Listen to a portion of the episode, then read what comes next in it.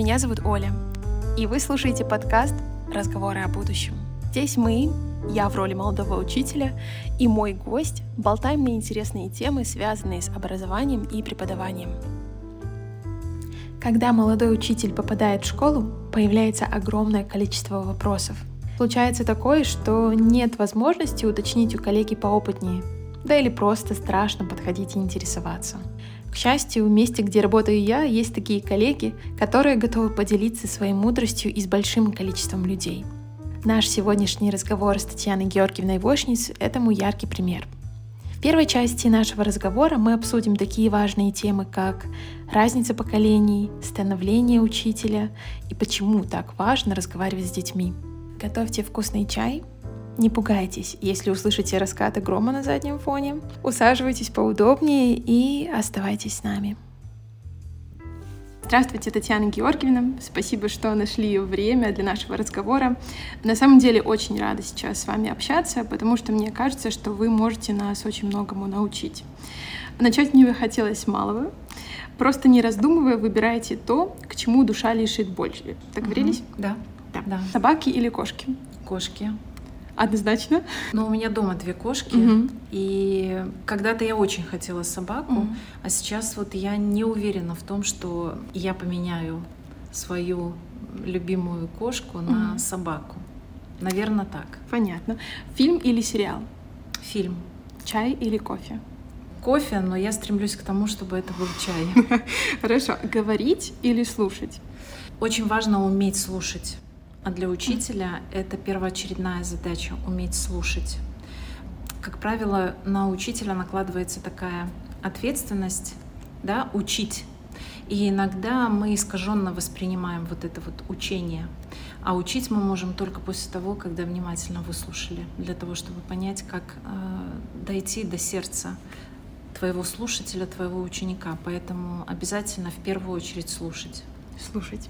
Здорово. Сладкое или соленое? Тут, наверное, больше сладкое, хотя бывают периоды, что сладкое закусываешь соленым. Туфли или кроссовки? Тоже.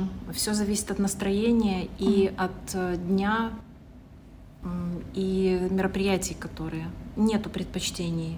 Угу. Конкретно туфли, кроссовки. Все зависит от э, обстоятельств, настроения и вообще от э, какой-то задачи, которую я выполняю. Поняла, спасибо. Море или горы?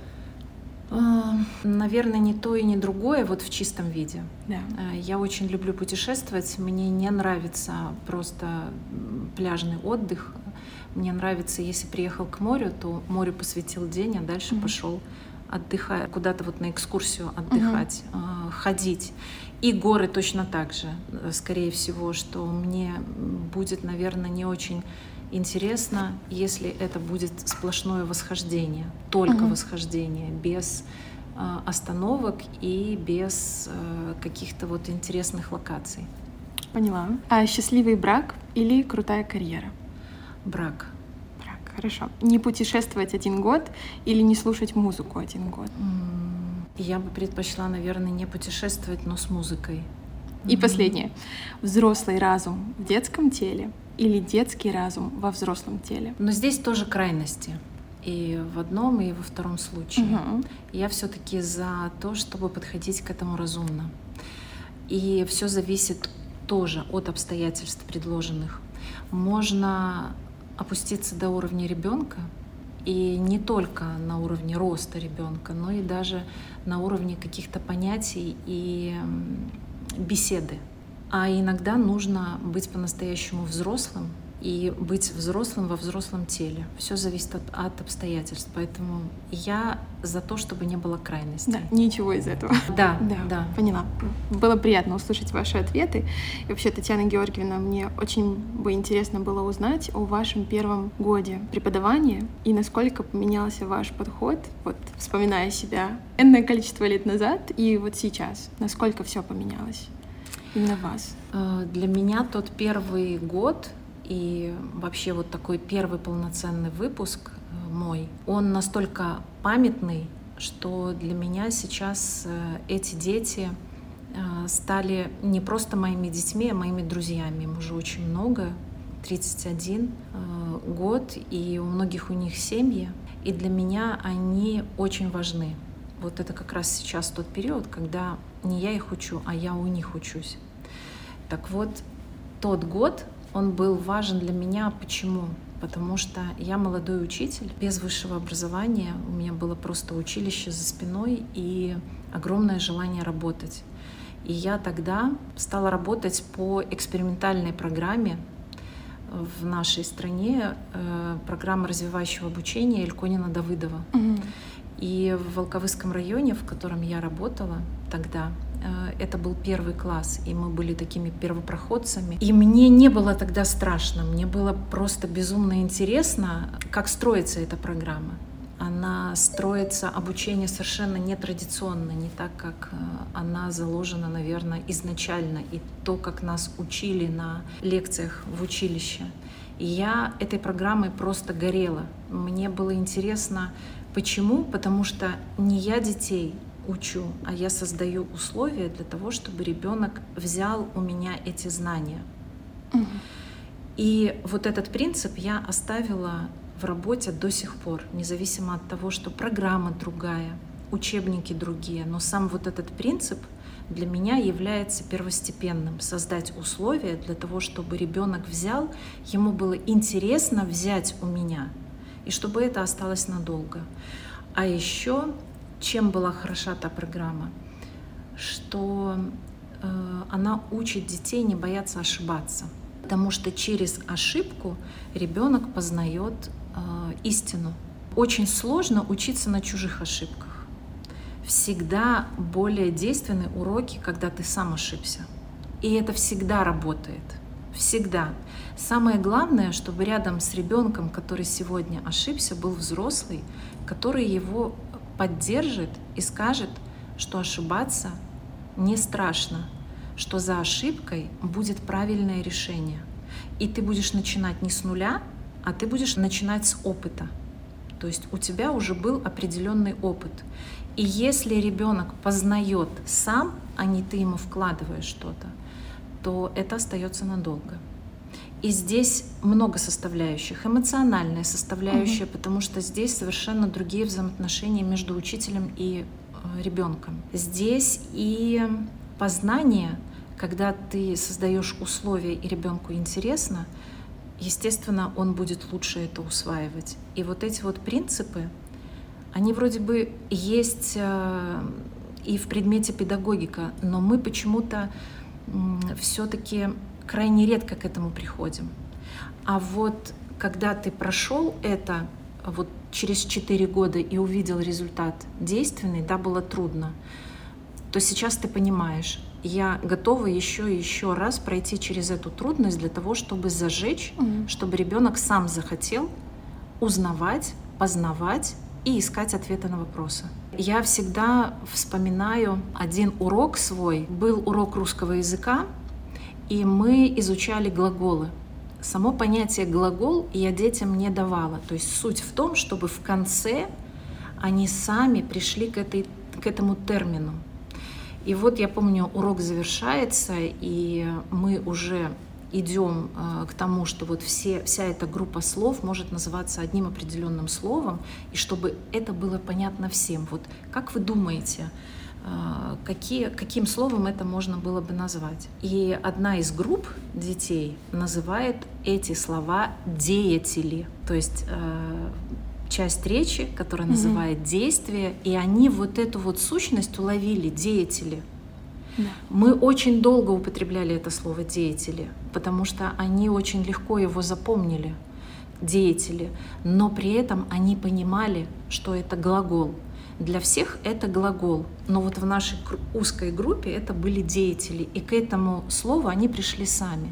Соответственно, э, любое слово из потока какого-то текста, да, они, эти деятели могли выделить. Да, мы потратили много времени, целый урок на то, чтобы прийти к этому, но я точно знаю, что это у них осталось навсегда.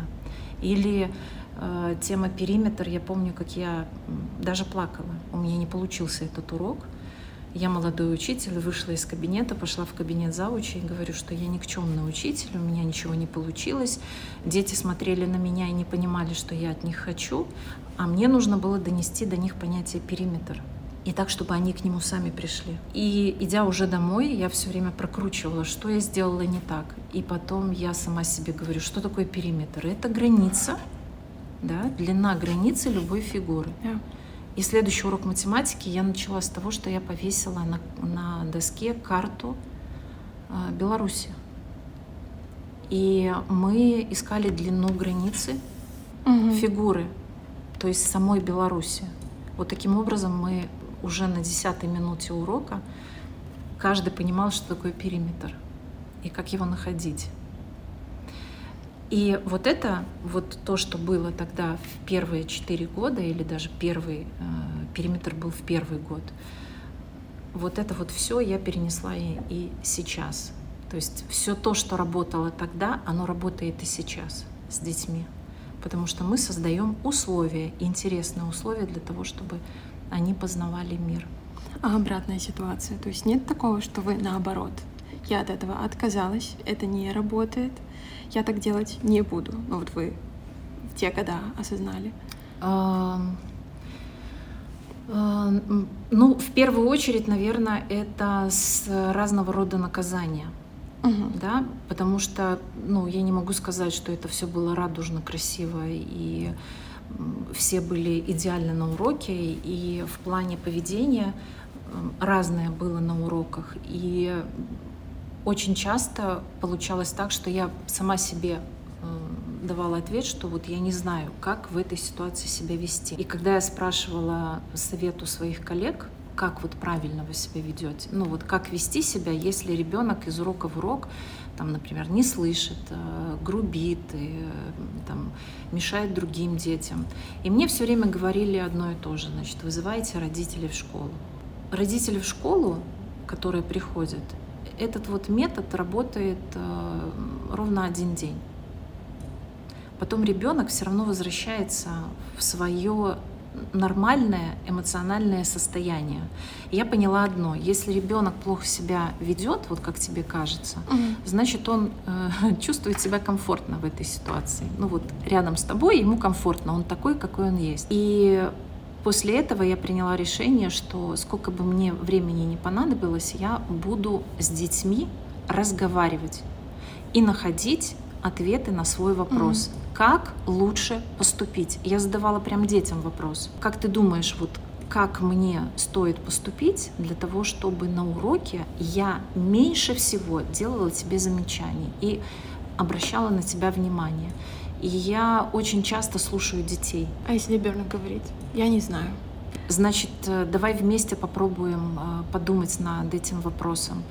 Э, я не предлагаю тебе ответить на этот вопрос прямо сейчас или завтра. Но давай вместе сейчас мы будем об этом думать. Mm-hmm. Я подумаю, ты подумаешь. Если э, ты готов, мы вместе с родителями об этом подумаем. Возьму на заметку, однозначно. Да. Но... Все берем конспекты, записываем, что нужно слышать ребенка и просто да, общаться с ним. Да, просто да. общаться. Точно так же, как и с любым взрослым. Вот согласитесь, к вам пришли, например, на урок, да, угу. и у вас, э, вы понимаете, что-то не получилось. И вам делают замечания, даже если его делают корректно. Все равно это задевает, правда? Ну да. Это очень задевает.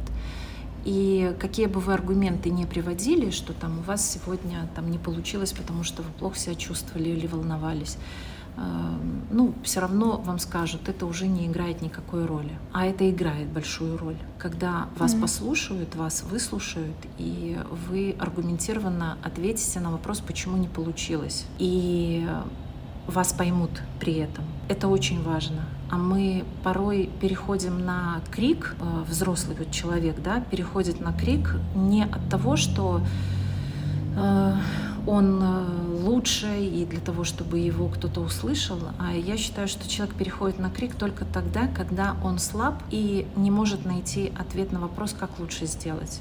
Я недавно услышала такую теорию тоже в каком-то подкасте, что люди говорят, что когда мы ругаемся мы, как правило, повышаем тон. Даже там да. с партнером своим, да. с, с друзьями. Есть теория в буддизме, что наши души просто отдаляются, и нам кажется, что нас не слышат банально. И поэтому человек вот настолько повышает тон, чтобы услышь меня. Это позыв к тому, что мне кажется, что мы настолько далеко, что ты меня не слышишь. А вот сейчас эту теорию переносите на ребенка. На детей, да. да. Ведь э, ребенок все равно рядом со взрослым чувствует себя э, все-таки маленьким. Да. И когда мы не признаем, например, взрослость ребенка, да, мы не признаем его мнение, ребенок и будет э, в ответ кричать ребенок будет иногда поведением своим кричать обрати на меня внимание. Да. И вот в этот момент не просто важно обратить внимание, а важно наладить коммуникацию. И когда учитель, в первую очередь учитель, не готов налаживать эту коммуникацию, он должен задать себе вопрос, в том ли я месте нахожусь. Угу ту ли профессию я выбрал. Потому что профессия учителя — это не про режим работы с 8 до часа. Это не про отпуск 56 календарных дней, и ты выключился от всего, и ты как бы вот даже не реагируешь на какие-то звонки с работы. Учительство это не про это. Учительство это про включенность в процесс, когда твоему ученику нужна помощь и в выходной день, вот он у тебя есть, но ты точно знаешь, что сегодня нужна помощь твоему ученику. Это и в каникулы, но ты точно знаешь, что если ты уделишь время своему ученику сейчас на каникулах, ты получишь колоссальный результат во время учебной четверти. И учительство — это про это. И если человек не понимает этого, а все-таки идет туда по каким-то другим мотивам или не приходит к этому осознанию там, в первые годы работы, то, наверное, нужно задуматься над тем, на своем ли месте человек. Не навреди так сказать. Да, да. Угу. Можно отмахнуться, да, можно отмахнуться и сказать, я сказала, и так будет. И ребенок, скорее всего, что так и сделает. У него нет другого выбора, потому что он ребенок. Он пока не имеет, по сути дела, права голоса, права выбора. Ну, так складывается во взаимоотношениях взрослый ребенок. А вот когда мы даем ему это право выбора и говорим, что я с тобой, не просто на словах, что я с тобой, а я действительно я с тобой. Я не могу сказать, что каждый, эм, что у меня прям легко получается с каждым ребенком, не с каждым ребенком получается легко, но я точно знаю, что время пройдет, и я достучусь. Да, я буду пробовать разные методы и способы, но я достучусь. И первоначально это будет разговор с ребенком. Не с родителем, а с ребенком. Да. Да. Да. Но это не значит, что родителей я не поставлю в известность. Угу. Конечно же, поставлю в известность, и я э, и родителей выслушаю. Но в первую очередь я буду разговаривать с ребенком. А вот если ситуация, когда ребенок просит не говорить родителю, эм... стоит ли обходить стороной такое? Смотрите, смотря какая ситуация. Mm. Если ситуация, которая угрожала жизни и здоровью ребенка, нельзя не сказать. Но если ситуация, которая не влияла на жизнь, на здоровье ребенка, если никоим образом отрицательно это не подействует на ребенка, то да, можно. Поняла. Но самое важное угу. это вот э, здраво оценить, повлияет ли это на жизнь и здоровье ребенка задать тебе такой вопрос. Да. Тоже да. на заметку мне надо да. записать. Но вообще, я хотела поговорить про современных детей еще, угу. потому что когда речь заходит о современных детях, а, о поколениях, зачастую мы слышим негативные отзывы а в наше время такого не угу. было.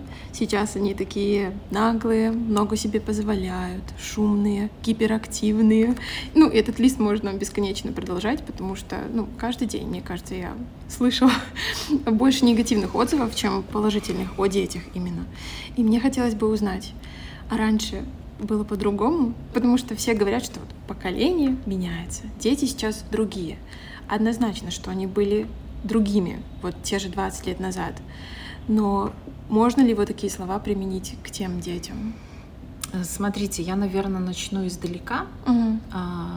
Моя мама, когда вот мы с ней там общались, она тоже всегда говорила, что в деревне, в которой она росла, все говорили о том, что ой, сейчас такое поколение, никому ничего не надо, в город все уезжают. А затем мамино поколение выросло, и они уже о нас говорили то же самое что мы совсем другие, что мы были лучше, что вот сейчас и разговаривать с ними надо по-другому, и другие у них ценности, приоритеты. Угу.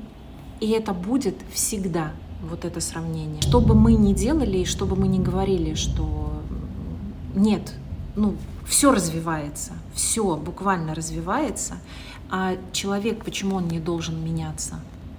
Да, меняется. И если говорить про учительство, то здесь важная задача учителя — уметь меняться в предложенных обстоятельствах. Они все равно остаются детьми. Да, со своим своенравием, да, со своими какими-то э, эмоциональными вспышками, но они остаются детьми. А наша задача, учителя задача, наша, не детей под нас подстроиться, а наша задача увидеть в ребенке то самое ценное, что вот в нем есть, и достать это наружу. Дети к нам приходят из семей. Уже в семье закладывается вот то зерно, с которым приходят к нам дети. Каждая семья э, абсолютно разная. И в каждой семье свои ценности, свои устои, свои принципы. И дети все это видят. Они видят, например, как решают конфликтные ситуации с родители. И это они переносят а, в свои взаимоотношения со сверстниками, с нами, учителями. И здесь тоже очень важно иногда останавливать тех взрослых, которые говорят, что дети другие, и мы другие, и мы другие, мы воспитываем этих детей. Вот это об этом надо и мы, помнить. Да, и мы создаем те условия, при которых они, например, нам дерзят, или они говорят, «А, Татьяна Георгиевна, я все понял, извините, я совершенно по-другому думал. То есть можно ли рассматривать так?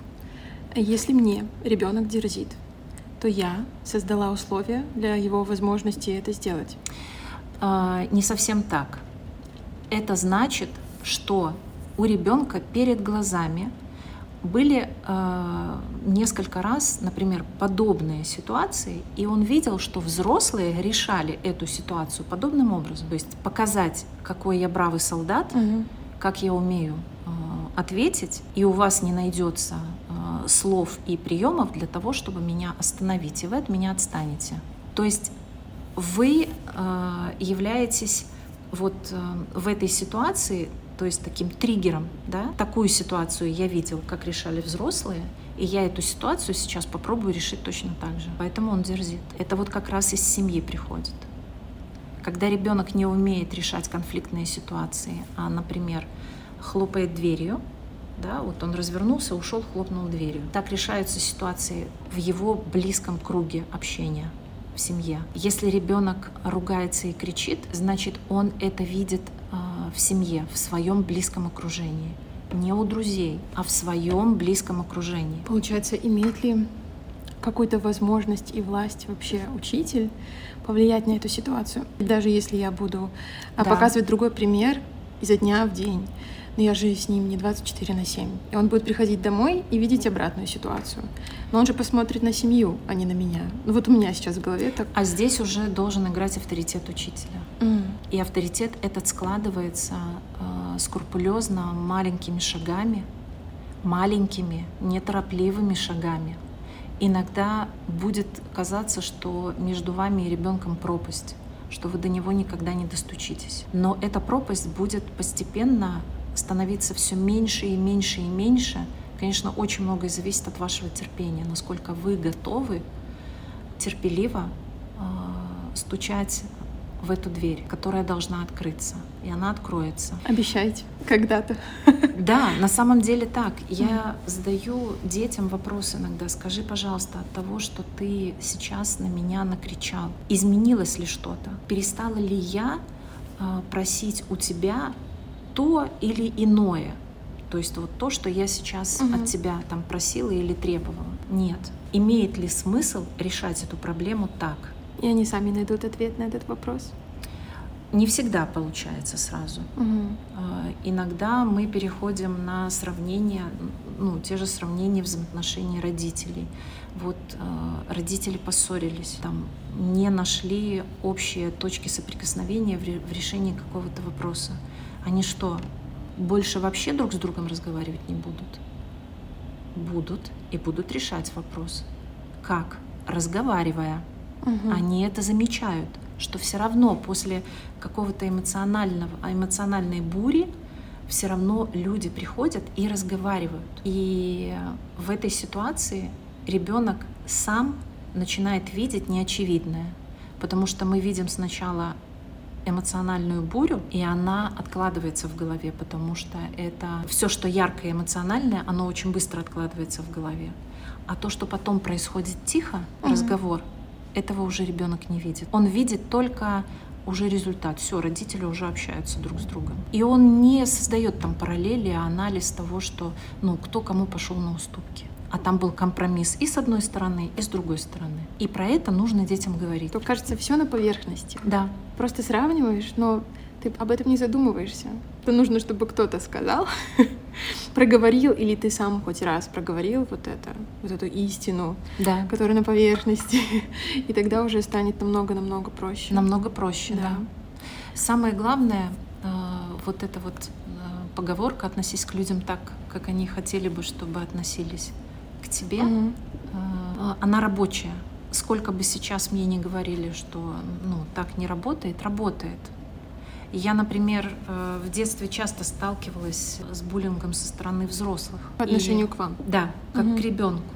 Э, разные были обстоятельства, и, к сожалению, у меня не было рядом того, кто мог бы меня защитить. И я помню, когда вот к нам пришла в седьмом классе учительница, наша новая классная руководитель, это было небо и земля между тем, какими я видела учителей до нее и каким я увидела учителя вот в лице Людмилы Владимировны, моего классного руководителя. Именно в седьмом классе я приняла решение быть учителем. Я, правда, хотела быть учителем истории, потому что Людмила Владимировна преподавала историю, но все сложилось немножко иначе, и я все-таки рада, что это начальная школа, потому что в начальной школе как раз вот зарождается то доброе, то зерно, которое потом прорастает уже в старших классах. И вот это вот зерно является основным, на мой взгляд, уже в дальнейшем, как ребенок строит э, вообще свою жизнь. Вот то, чему научит э, учитель начальных классов, и здесь речь не только про учебные предметы, э, это является фундаментом всей дальнейшей жизни взрослого человека. Какая большая ответственность. Да, да. И э, мне очень хотелось быть похожей на Людмилу Владимировну. Мы до сих пор дружим. Для меня она вот пример, пример самого э, правильного. Я вот не побоюсь этого слова. Вот для меня она пример. Здорово. Угу. Я уверена, что вы тоже для кого-то станете таким примером. Да, да. хотелось бы, конечно, чтобы И вдруг кто-то потом было. расскажет. Татьяна Георгиевна вот была моим учителем. Даже можно на каком-то подкасте вы услышите о себе тоже. Все ну, возможно. Да, и это ну, тоже возможно. Думаю, отличная сейчас прозвучала фраза для завершения этой части нашего разговора. Надеюсь, что вам было приятно нас слушать, а нам, в свою очередь, очень интересно будет узнать и почитать о вашем примере классного учителя. На кого вам бы хотелось быть похожим? Задавайте нам вопросы, делитесь своим мнением и услышимся в следующей части. Bye!